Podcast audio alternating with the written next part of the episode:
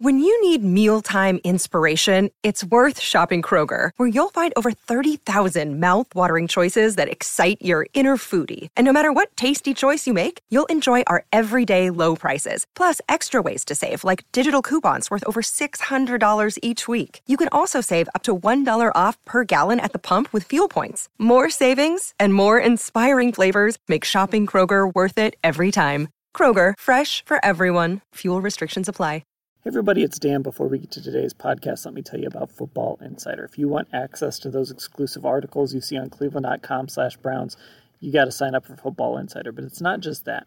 You also get a daily newsletter that has exclusive content in it, written by our Browns beat reporters, right to your email inbox every single day. And you get access to our text subscription service where me, Mary Kay, Scott, Ellis will text you throughout the day with news, updates, analysis, and you get opportunities to be a part of the podcast. Our post game Zoom shows exclusive to our subscribers. And then also, we have a uh, tech subscriber on every single week to help us pick NFL games. So, Football Insider, it's worth it. Check it out. Go to cleveland.com slash Browns. Click on the blue banner at the top of the page. Now, on to today's podcast.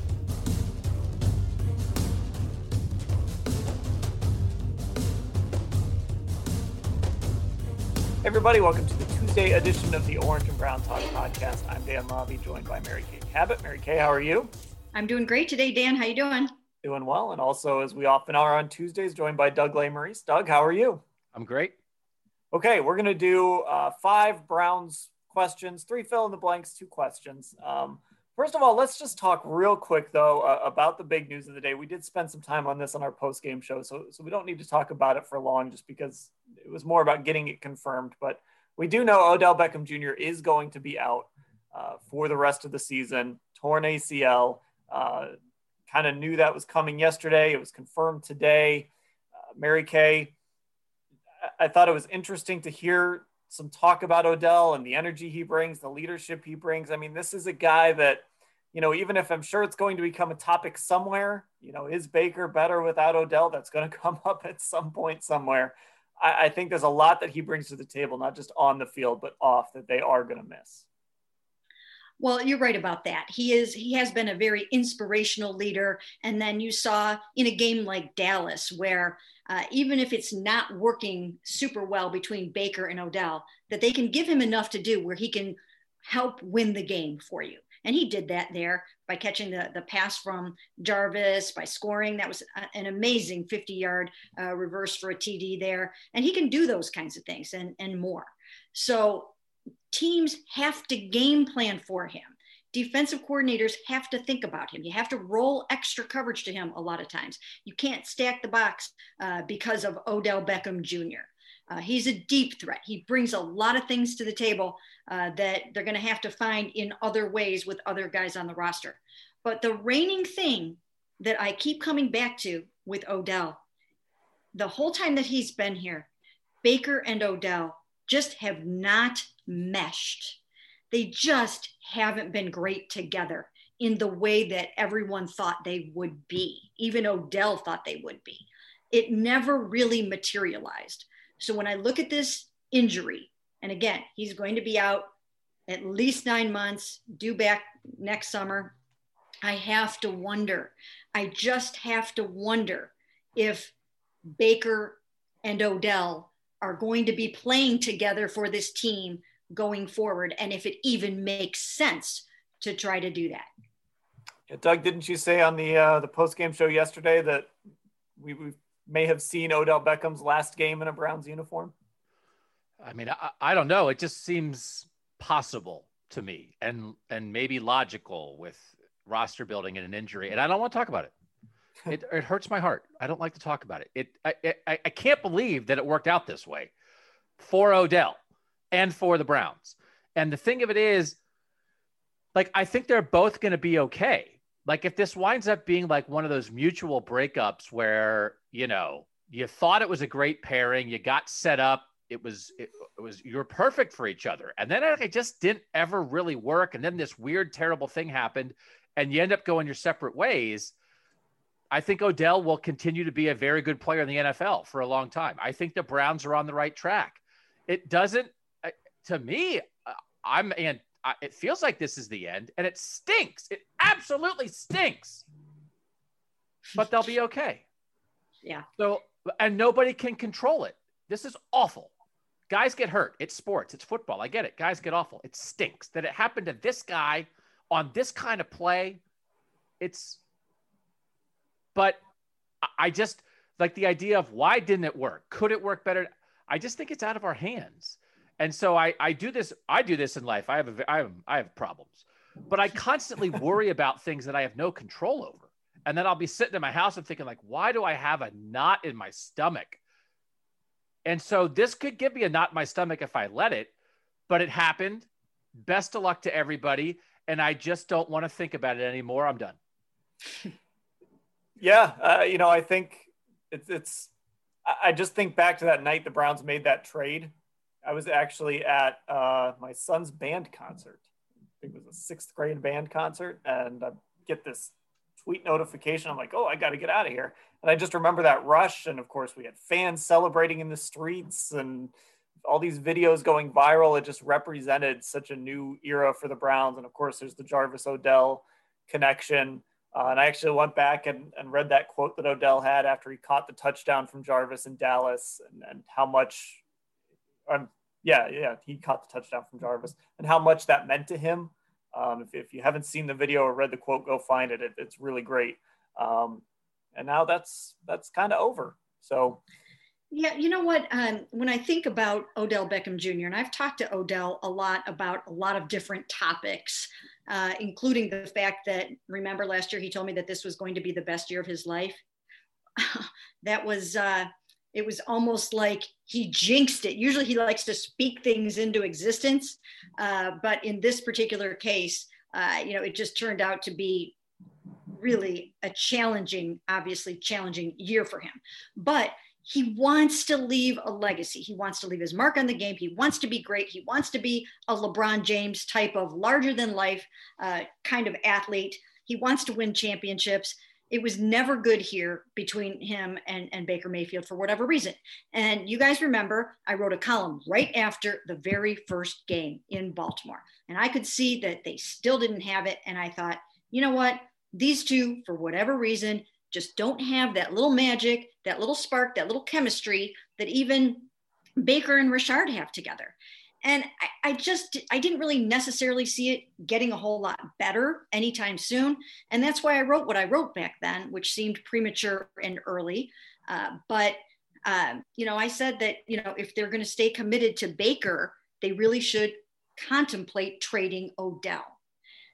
And having looked back on that now you know it's just like for odell's sake probably should have happened one week ago. But uh, it's it's unfortunate but I agree with Doug. I think they're going to be okay. I think they can get the job accomplished with pieces and parts, even if they don't necessarily trade for a receiver. I think they're going to be all right.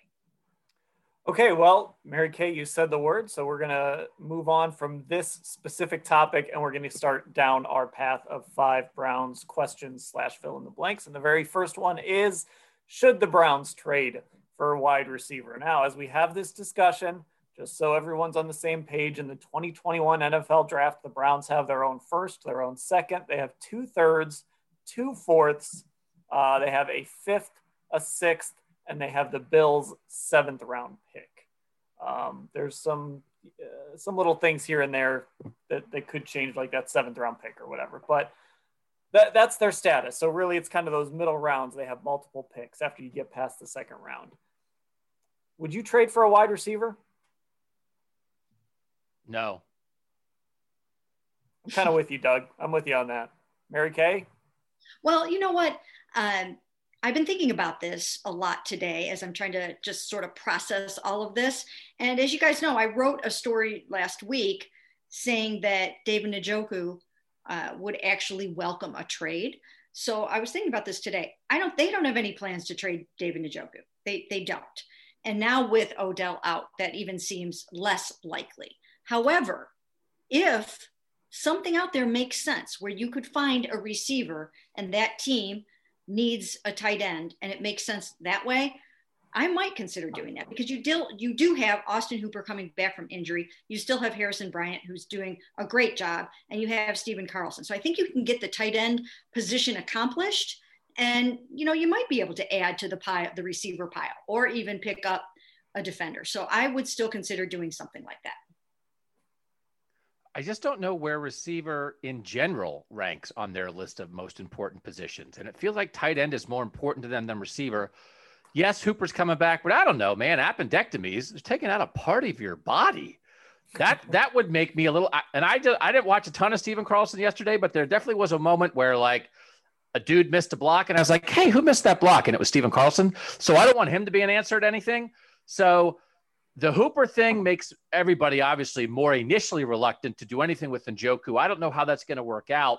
I wouldn't want to take away from there to add to receiver you know, I saw somebody on Twitter was throwing out like, "Hey, trade like David Njoku for that Ross guy in, in Cincinnati who stinks." John so Ross, it's like, yeah. "Hey, it's trade for a guy who stinks." Great, that'll fix it for the Browns. I don't know what, what's that road, but it doesn't feel like Baker. Mary Kay, you've made great points about the connection, how you how a quarterback works with receivers. Some random receiver who like stunk somewhere else or was good somewhere else now is going to come here in the middle of the year and want the ball give Baker Jarvis, lots of Jarvis, lots of Rashard Higgins. KhaDarel Hodge is back, a little bit of DPJ sprinkled in. I think that is fine. And I think if you go get a receiver, it's possible. Not only does he help you, it makes it worse because now he doesn't fit. He doesn't have a connection with Baker. And we're back in the same spot of like, just play the guys that Baker knows that he doesn't feel like he has to get the ball to and just go. You'll be fine. I feel like it's a, a, part of knowing who you are. And we're going to get into this a little later in the pod, kind of where the Browns are and who they are. And, you know, look, Baltimore goes out and they trade for Yannick Ngakoue, but Baltimore wants to win a Super Bowl. Now, I'm not saying the Browns, like, if they were to back their, if they were to make the playoffs and back their way through some wins in the, in the tournament and make it to the Super Bowl, great, but that's their path, right? They aren't like a true Super Bowl contender. Uh, so, you know, what are you going to give up? What are you going to get back? Is it really worth it? This is a team that doesn't play more than three receivers anyway. Uh, and they really, even when they play three receivers, they only use two of them. The other one is usually out there mostly as a blocker uh, on a lot of plays. So I think they can cobble enough together with the schedule they have with Jarvis, with Higgins, with their tight ends. I think Kevin Stefanski and, and his offensive staff can cobble enough together to accomplish what you want to accomplish this year uh, without going out and maybe giving up some of your assets to uh, to bring in a receiver. Because you know look you might use one of those assets on a receiver in the draft but you also need a bunch of those because as we saw yesterday this defense still needs a lot of help. I, but even if they were a super bowl contender i wouldn't want to trade for a receiver for all the things i said. I don't i don't think go win is go win right now i get it but i, I just what's what's that move What's the get over the top move that fits the offense and fits the quarterback and fits Kevin Stefanski at receiver? I don't think it's there. There might be a get over the top move on defense, though. That feels much more possible to me. Um, but I also agree. Yeah, I do think this cracks. There's a lot of things happening here that crack the door on a highly drafted receiver next spring for the Browns. Yeah, and, and and as you guys have mentioned, I mean, think about this the caliber of receiver that Odell Beckham Jr. is, he had 23 receptions this season. So it's not like, you know, you're taking some, you've taken somebody out of the lineup that already had seven TDs and 37 catches. Okay. It, it just wasn't happening like that. So I think that's where the notion comes in that they're going to be okay. And they are going to be okay without Odell from a, you know, from a game by game production standpoint. There were several games where he had two catches, you know? I mean, so I do think you're right. The way that things have been going with this offense, they're relying on the tight ends, they're relying on the running game. They're not using three wides very much. When they do, it's going to be a shorter passing game. Move the chains, get down into the red zone, throw the ball to your tight ends and you know your receivers down there or you know your running backs. There's so much talent on this team in so many other ways that you don't need a superstar receiver to be successful. And Bill Belichick has done it that way for so many years. He didn't always have to have that guy. Now, some offenses sputter without it, right? The Texans are not the same without DeAndre Hopkins, you know? But that's not how it is set up here this year. And I think that they will be fine. Okay, question number two. We're staying on the injury front here. Uh, the Browns obviously are dealing with a lot of injuries. Uh, we're going to take Odell Beckham out of the equation because we haven't really seen what this is going to look like without Odell, but this is a fill in the blank. The injured player the Browns miss the most right now is Nick blank. Chubb. Nick, Nick Chubb. Chubb. Grant Delpit. Great answer. Oh, Mary Kay. Don't mind Mary Kay. Blew me away. I went too obvious. Oh, so good. Uh, yeah, I I really think that they could use uh, Grant again. I think they can get the running game accomplished. You know, I always look at it in terms of can you get the job done without that guy?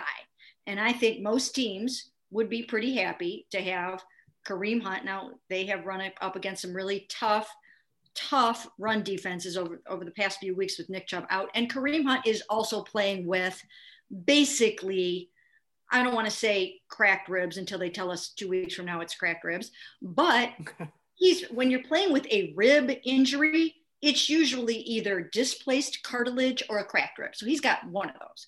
Uh, so he's not himself. It's really hard to be a running back with a rib injury.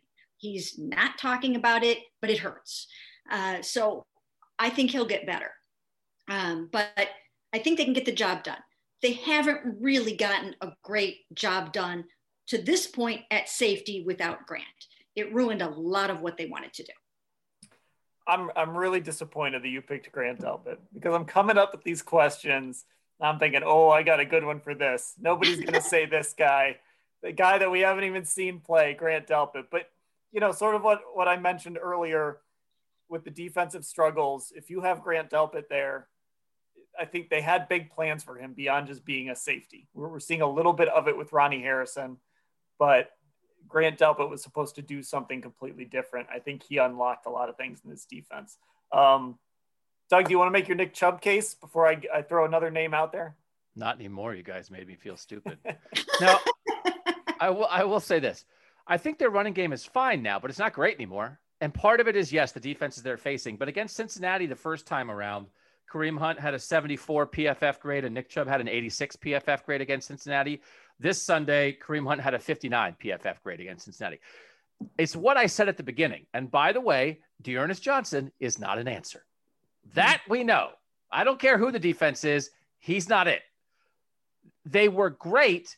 And yes, they're still pretty good, but they're not great without Nick Chubb. And the best version of not just this offense, but this team is is when they have a great, maybe the best in the league running game. And if they're trying to be a playoff team and be a 10 win team and be a team that can win a playoff game, the path to doing that with a defense that has back seven questions, with Baker, who looked great but has not been consistent, with Odell out, the path to being a really good team is by being a great running team. And without Nick Chubb, they are not that. That we know. So I just think when he's back, I think we will see a retransformation and I think Nick Chubb's value to this team and this roster has gone up in his absence because you realize, yeah, the running back's a replaceable argument. I think there's a lot to that. But man, this team needs that guy. That guy's a dude.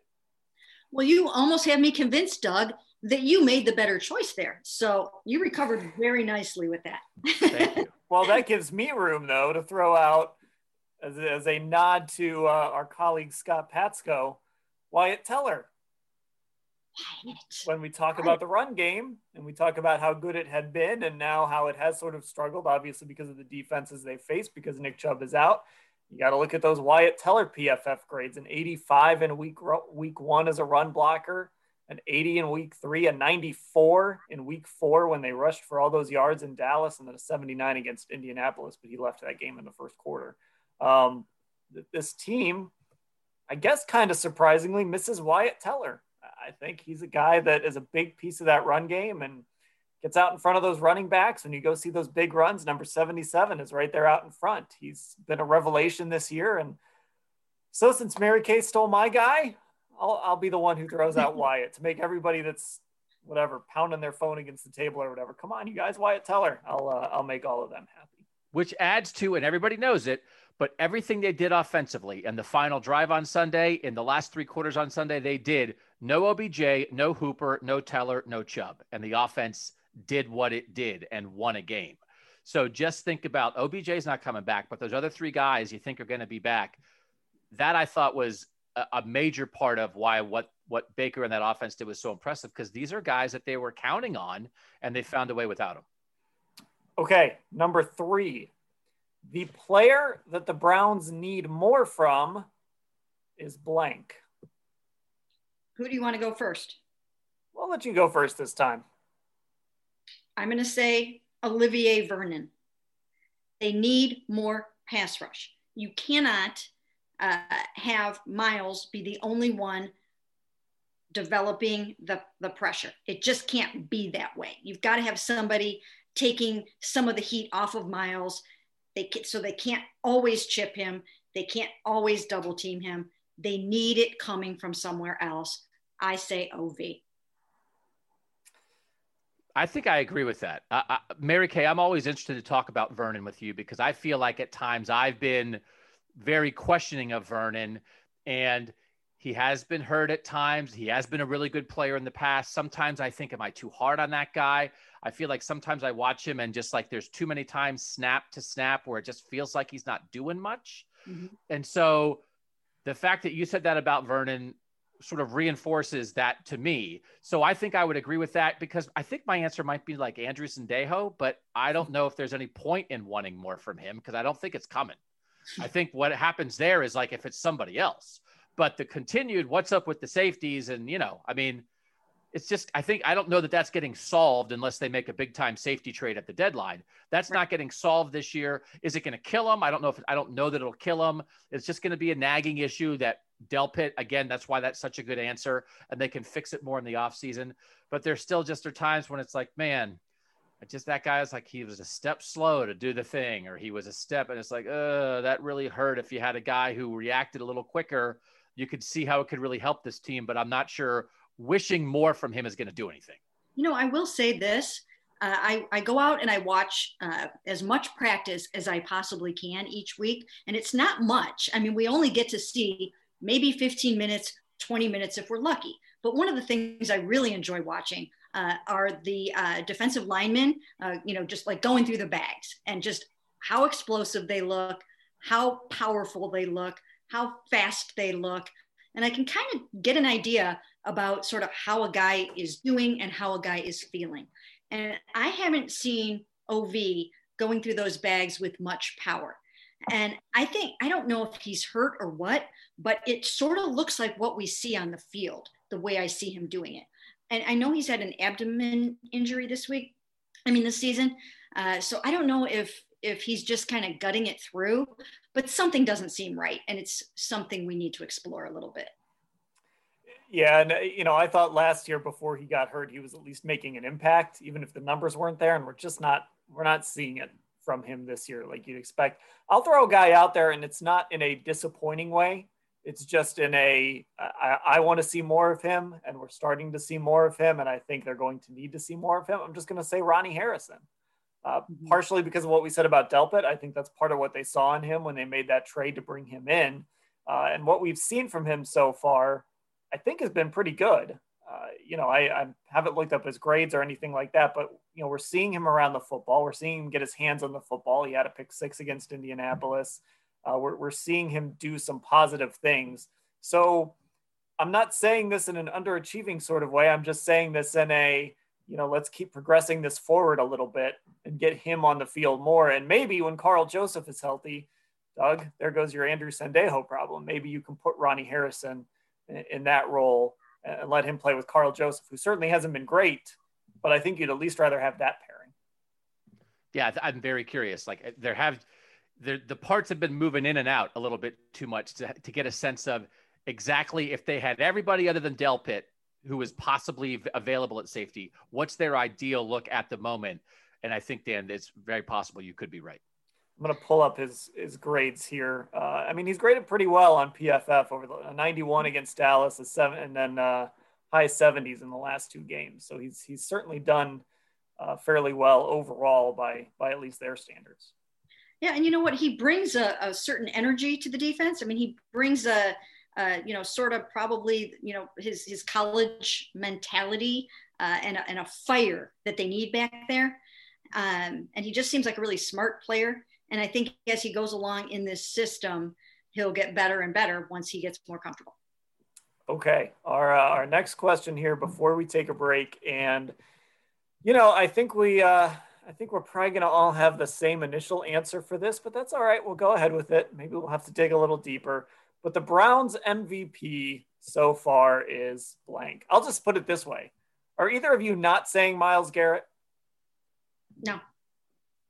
I'm what not. are we nuts? There's not really a case to even make against it. So if Myles Garrett is, uh, I don't know, ruled ineligible for MVP because he's too good, I know that doesn't make sense, but we're just making up rules here. Who's next? I, I would say Nick Chubb, even though he's missed some games. I, I would say that he was uh, on track to be the team's MVP and might even still be able to hold that title, even though he's missed a few games. I mean, he was phenomenal. And uh, I mean, he just seemed like he was even better than last year when he almost won the rushing title. It seemed like he took his game up another level. And uh, I, I think he would have, I don't know, I just think he was just on fire. And I think they really need him back. I don't disagree with any of that, but I, I have just changed my opinion so much on this because I was it was two numbers based early on when he got here. I just can't think of the Browns, and I'm not alone in this. You can't think of them without Jarvis Landry and just what he is. And now he's throwing and he's running and two he's now throwing. Now he's going to be, I know it's like the thing Baker set the record for most consecutive completions. It's like, just give Jarvis like another six years and he'll get to 23 for 23.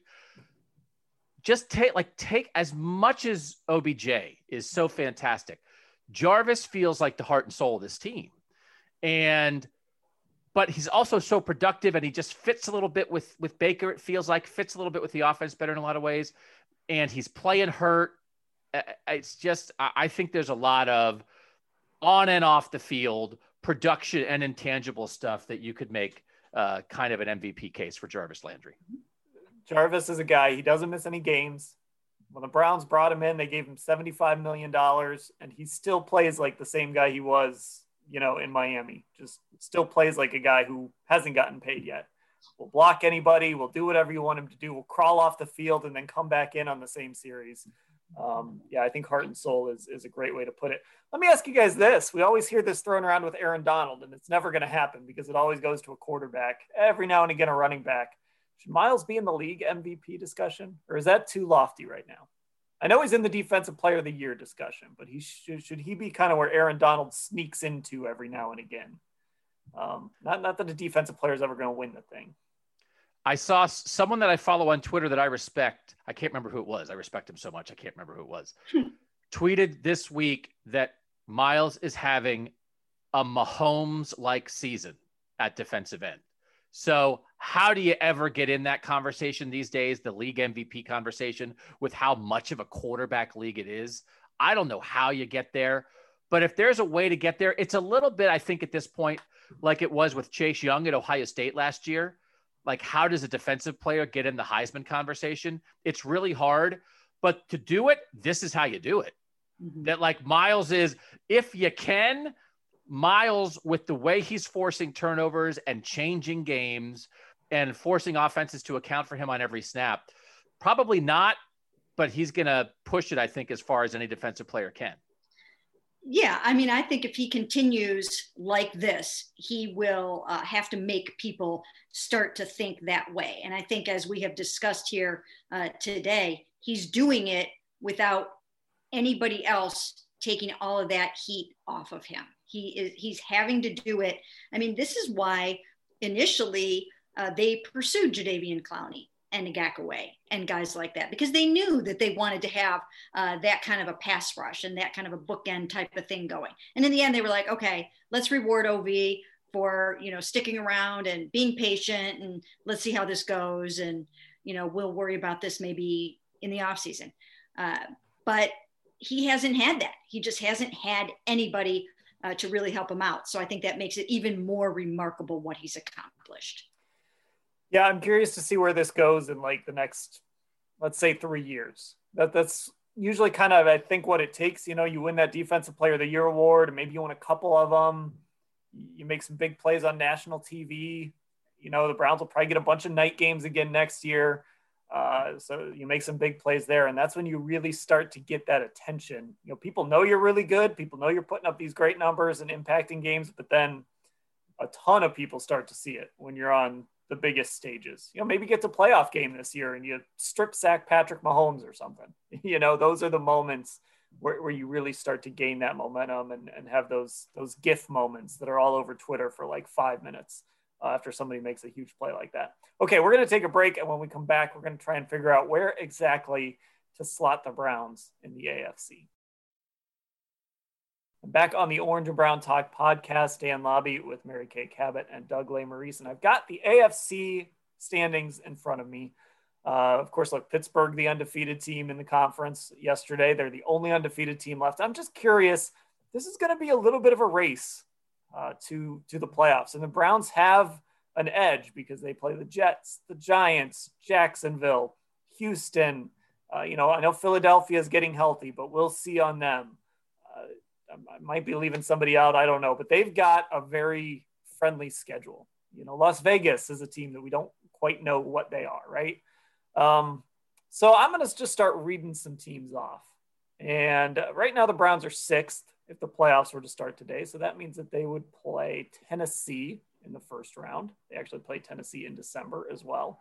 Um, but I think there's it's it's a little messy there in the middle. There's a bunch of teams you can make a case for. So uh, I'm going to start naming off some teams, and you guys stop me when I get to one that you you think yes, the Browns are definitely ahead of that team. Pittsburgh, Kansas City, Tennessee. Oh, I'm ready for this one. Buffalo, Baltimore. Oh, Doug, I saw a little flinch there. It brought me great joy to watch the Bills kick six field goals against the Jets and only score 18 points. Uh, can I? Can you come back to me on Buffalo? I, like I think that at the beginning of the year, people were like, "Buffalo's the new it team in the AFC." I think the Browns probably, in actuality, are closer to Buffalo than we would have thought after the first couple weeks of the season, but I won't quite pull the trigger there yet. You know what? I, I think it depends on. Sorry, America. I think it depends on if you believe Buffalo is more Tennessee or more Indianapolis, right? if, if they're more at that level or if they're kind of more in the in the middle. Teams really start to show who they are starting around now. Around the midpoint of the season, if you haven't suffered catastrophic injuries to your super key players like your best pass rusher or your quarterback and your team is pretty much intact you start to really show who you are around november mid-november. And you know are the bills starting to you know show who they really are a little bit? Is is josh allen coming back to the pack a little bit? People are uh, you know trying to play him a certain way or he's kind of falling apart at the seams or whatever. Uh, so i don't know. I mean i, I think uh, over the next couple of weeks, the Browns, we might be able to say that, yeah, they're better. The Browns are in a much tougher division than Buffalo, which I don't think anybody, the Patriots are not the Patriots anymore. The Steelers and Ravens still are the Steelers and Ravens. I am working on a piece because I'm so tired of people saying, well, why, wait, wait, wait until they beat somebody good. Why haven't they beaten anybody good yet? So I've redone the NFL standings and the AFC standings based only on your record against good teams and I called good teams anybody with zero or one loss. There's only seven good teams because that's all anybody says when the Browns win. Do they beat anybody good? Both the Browns and Buffalo are 0 and 2 against good teams. So if you're waiting for the Browns to do it, then you better be waiting for the Bills to do it. Like, I don't want you to take this the wrong way. You might need a hobby. Wait, screaming on podcasts is my hobby. I just happen to also get paid for it. All right. Uh, let's see. Baltimore.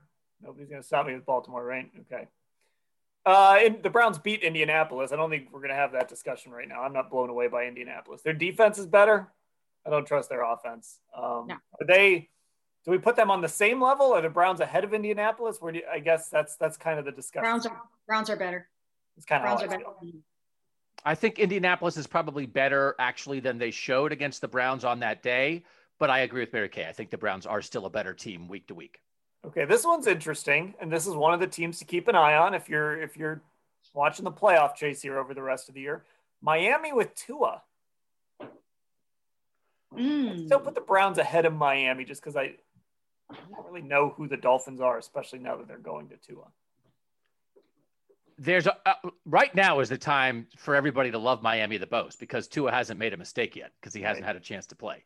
So you know who's better than Tua? Joe Burrow. You know who still sometimes makes rookie mistakes that are like, man, he's going to stop doing that next year is Joe Burrow. So Joe Burrow is about as good as a rookie quarterback could look. And Fitzmagic was winning them the guy. Of course, I love this move. They have to go to this, but also like if you think there's only upside to Tua, that like, hey, they're three and three, but now that Tua's here, now Miami's going to win 10 games. It's like he's going to screw some stuff up too. So I would not put Miami with Tua ahead of the Browns. Me neither, not at this point. Yeah. And I just need to say something about Joe Burrow real super quick. I thought it was remarkable for him to do what he did with losing his starting left tackle and his starting center. Remember right before the they had to settle for that field goal? He dropped they he dropped the snap and had to pick it up and and he was late throwing the ball and Denzel broke it up to AJ. I thought what he did was absolutely incredible. And I think it sets up it for Baker and for the Browns and for quarterback play in the AFC North after this year if that Bengals team gets it together. I, I thought the throw he made was it Tyler Boyd, the touchdown pass after he took the sack. Yes. That that throw he made was so impressive in that moment because that's that's the kind of sack that makes you settle for a field goal. And this was not a game Yeah. where you could settle for field goals. And for him to Right. throw that ball into traffic and Yeah. you know whether it was actually a touchdown or it should have been put at the one inch line or whatever. I mean that that's the kind of we talked about it with Baker yesterday. That's kind of big boy throw that you look at and say, okay, wow. In that moment, after what happened before it, that's those are the, the, the things that kind of make you stop. Um, I'm going to be honest. I don't know how I feel about the Las Vegas Raiders, and we're going to get an answer to this question on Sunday. So, do, do we even need to answer the Las Vegas Cleveland question right now? Because we're going to know on Sunday, aren't we? yeah, we're going to have a better idea on Sunday. My gut instinct is that the Browns are better, but I don't know even why I'm really necessarily saying that. I haven't really studied them all that much yet. I just, it's just a gut feeling at this point. I've seen a, a little bit, um, but I don't know. I, my, my gut tells me that I think it's probably because their defense isn't that good. I think the Browns are better. It's weird that they beat the Chiefs. It's like I can't. Can you imagine the? I think the Browns are having a great year. They're five and two. I cannot fathom a world in which the Browns would beat the Chiefs right now. So the idea that the Raiders beat the Chiefs is like, whoa, mama. But yes, Dan, we're going to get the answer. But I think it's a reminder to people of that this is kind of a big game. For like this could be for wild card positioning and that kind of thing. They've had a big game because they've really only played one team in the middle. Because I also have my bad game standings and the four and oh zero against, or the Browns are four and zero against bad teams. They've the Colts are like the only game in the middle.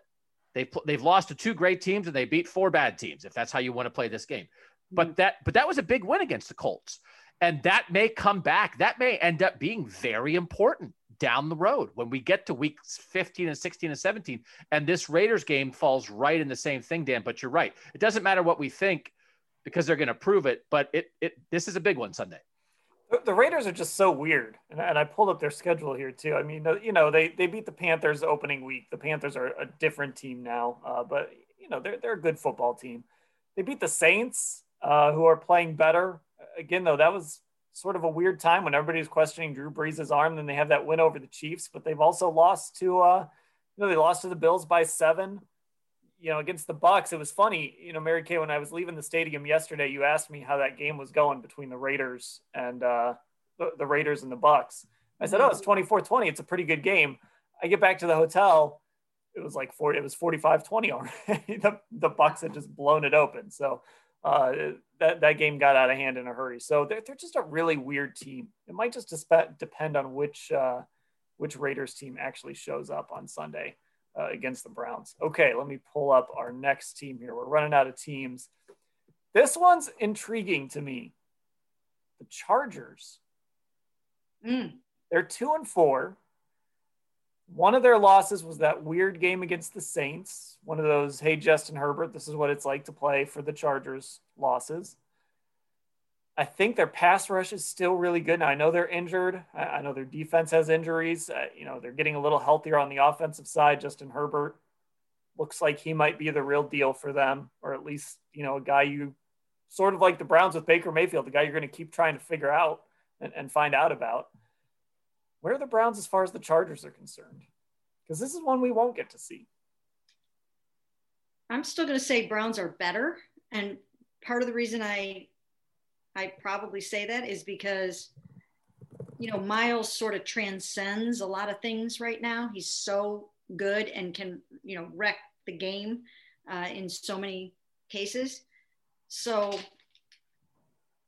that's the X factor for me in a lot of these. I'm still going to say the Browns.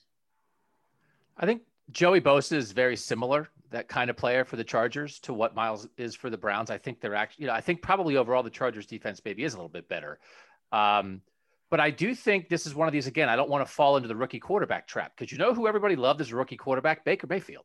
So sometimes you come out to the point that Mary Kay is making about you learn over the course of a season, right? So Burrow is awesome. I think Burrow might be different. Like the, the idea of like, hey, Burrow's going to be good. It's like, no, he's not. He is good. He's yeah. good right now. He's here. Herbert and Tua, listen, Herbert's doing some amazing things. But from afar, I think it would be easy to be like, wow, he's awesome. They have the better quarterback, Chargers. But we don't watch it every day. He's a rookie. He's gonna and teams are gonna figure some stuff out. So uh, I I think the Chargers are better than their record, but I agree with Mary Kay. I would still take the Browns. So the two wins, since we Doug, this is right in right in line with your uh, your Let point. Their two wins are against the Bengals in Week One, and the Jaguars yesterday. And uh, you know, I feel bad saying, "Oh, you know, is this two and four team even with the five and two Browns?" But I mean you mean, should feel bad. Sort of, you should feel bad. Question We're no, having, you should right? feel bad. I actually think they're. I think they might be close. I I don't know. I'm gonna put them. Hmm. I, I would put if if you made me pick somebody, I would say the Browns are ahead of them because they are five and two. They have won games that the Chargers haven't. Um, but I, I think they might be. I think if they played each other, I think it would be a really close game. Um, Denver, no. Have uh, you seen Drew Lock? How are you feeling about New England, the Cam Newton led New England Patriots? I'm just throwing this one out there because for the first time in I don't know how long, I think we could say it's the Browns right now. Yeah, I would say, I would say the Browns. Cam's been really inconsistent. Um, I I would at this moment I would say the Browns, especially since they have, uh, as we mentioned, some guys getting back healthy. Nick Chubb now obviously they are without Odell, but I, I think I'm still I think I'm still saying Browns there. No doubt about it. Browns had better skill guys. Patriots had a lot of guys opt out. They're missing yeah. some dudes. Like I, I, I think the Browns would win that game for sure. Mm-hmm. All right, so I mean, we're you know we're not going to talk about Cincinnati and the Jets and Jacksonville and Houston, uh, but really, I mean, what we've kind of come up with is the Browns are in this area with Indianapolis, Miami, Las Vegas, the Chargers. So yep. there's like five teams, and you could make the case that the Browns are maybe the best of that group. Well, we'll see how it plays out. But I mean, those are sort of the five teams that I think are going to fight out for these probably last two AFC playoff spots. Um, and this the Browns, a great, a great, year for this this extra playoff spot. I mean, this is yeah. you guys all knew it. I think the minute it was announced, you guys like this is great for the Browns. Yeah. But that's Dan. It feels like that's right in that range. That's what you're saying, right? That's where they're going to be fighting yeah. for. And uh, you know, look with their schedule, and you know that five and two start. You know, Mary Kay, you, you mentioned it. Teams kind of figure out who they are in November, mm-hmm. and, and I've always thought that the playoff race really starts, you know, Thanksgiving weekend or right out, you know, the week after mm-hmm. Thanksgiving. Those, those right. last four weeks in December. And what the Browns have done is given themselves a head start. They're five and two. The Chargers are two and four. So even if the Chargers are as good as the Browns, they're what is that two and a half games behind the Browns right now. Mm-hmm. So you've given yourself the inside lane on this race to uh, to the end of December, and the schedule is certainly going to help the Browns out uh, along the way. Let me put a statistical bow on this because just so people can get this last thing in their head. So I'm looking at the Football Outsiders playoff odds. Listen, the Bills are going to win their division. The Chiefs are going to win their division. The Titans are going to win their division. So, like, that doesn't even matter to the Browns. Those are three teams the Browns can't do anything about. And then the Ravens and Steelers are both going to make it. One is a wild card, one is a division winner. So, those are five of your seven playoff teams. That's it. Those five are like locked in. And then the Browns are fighting with everybody else. And according to the Football Outsiders odds, Indianapolis is sixth in playoff odds in the AFC with a 73% chance and the Browns are seventh in the AFC playoff odds with a 62% chance. And then everybody else you're talking about is like you're talking about Miami, you're talking about the Raiders, you're talking about the Chargers, but you know, just don't worry about those top 5. You're not in that group. But I think you could make a very strong argument when you're talking about spot 6 and 7 that the Browns are at the top of the group that is fighting for those last two spots it's going to be interesting to see how these next few weeks play out. I, think the Browns have winnable games against teams that are intriguing. Um, Las Vegas is one of them.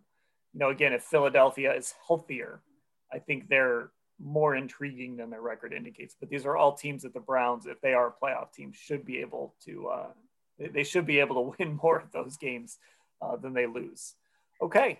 That's oh, why, go ahead, Okay. That's why yesterday, Baker Mayfield taking over with 106 left, no timeouts remaining, how vitally important it was for him to pull off a miracle, almost a miracle, and go down there and win that football game. That was huge. Yep. You, you got to win them, right? They just count up the wins at the end, they don't count up how they look. All right, that'll do it for this edition of the Orange and Brown Talk podcast. Check out Football Insider. Go to cleveland.com slash Browns and click on the blue banner at the top of the page. And Doug, uh, do you know the topics? Forgot to watch the tape yet? I know that we are going to delve into how they go about replacing OBJ in this offense. Ellis Williams is going to d- dig into some film stuff around Rashard Higgins and guys like that. And Scott Patsko is going to recheck in on the linebacker corps, which we've all been talking about over the course of this season. Who are the best guys that should be out there? What are the problems? What are the fixes? Is it okay if they're just average? So I think that's what we'll hit on Tuesday. Okay, so check that out on Tuesday. We'll have our daily pods throughout the week. Uh, Terry will be on Wednesday's podcast, and of course, we will clean up the carnage of our picks on mm. Friday when we do our Friday picks. have Have we discussed this yet? Cody Parkey. Thanks, Cody. You know, and there are people out there listening to this who celebrated the Browns' miracle comeback and then watched their Browns minus three point five vanish with yep. a poof of a mixed extra point. So yeah. I am sorry, betters of Cleveland, that Cody Parkey blew your Miracle Browns cover. Yes, Dan and I did talk about that last night when uh, when my other game, the Seattle Seahawks, were about to uh, win and cover over the Cardinals, and then had a field goal taken off the board by a penalty, a 52 yard field goal, and it was game over and then it just all went to hell in a handbag. So I had a horrible week. But with fake money, imagine the people who bet money. How do people bet? I can't believe people do it. It rips your heart out. Um, well, if you're betting real money, I think you should know by now that Joey covers, always covers. Even if it was Cody Parkey's fault, it was because Joe Burrow was standing over on that sideline. All right, for Doug and Mary Kay, I'm Dan. Thanks for listening.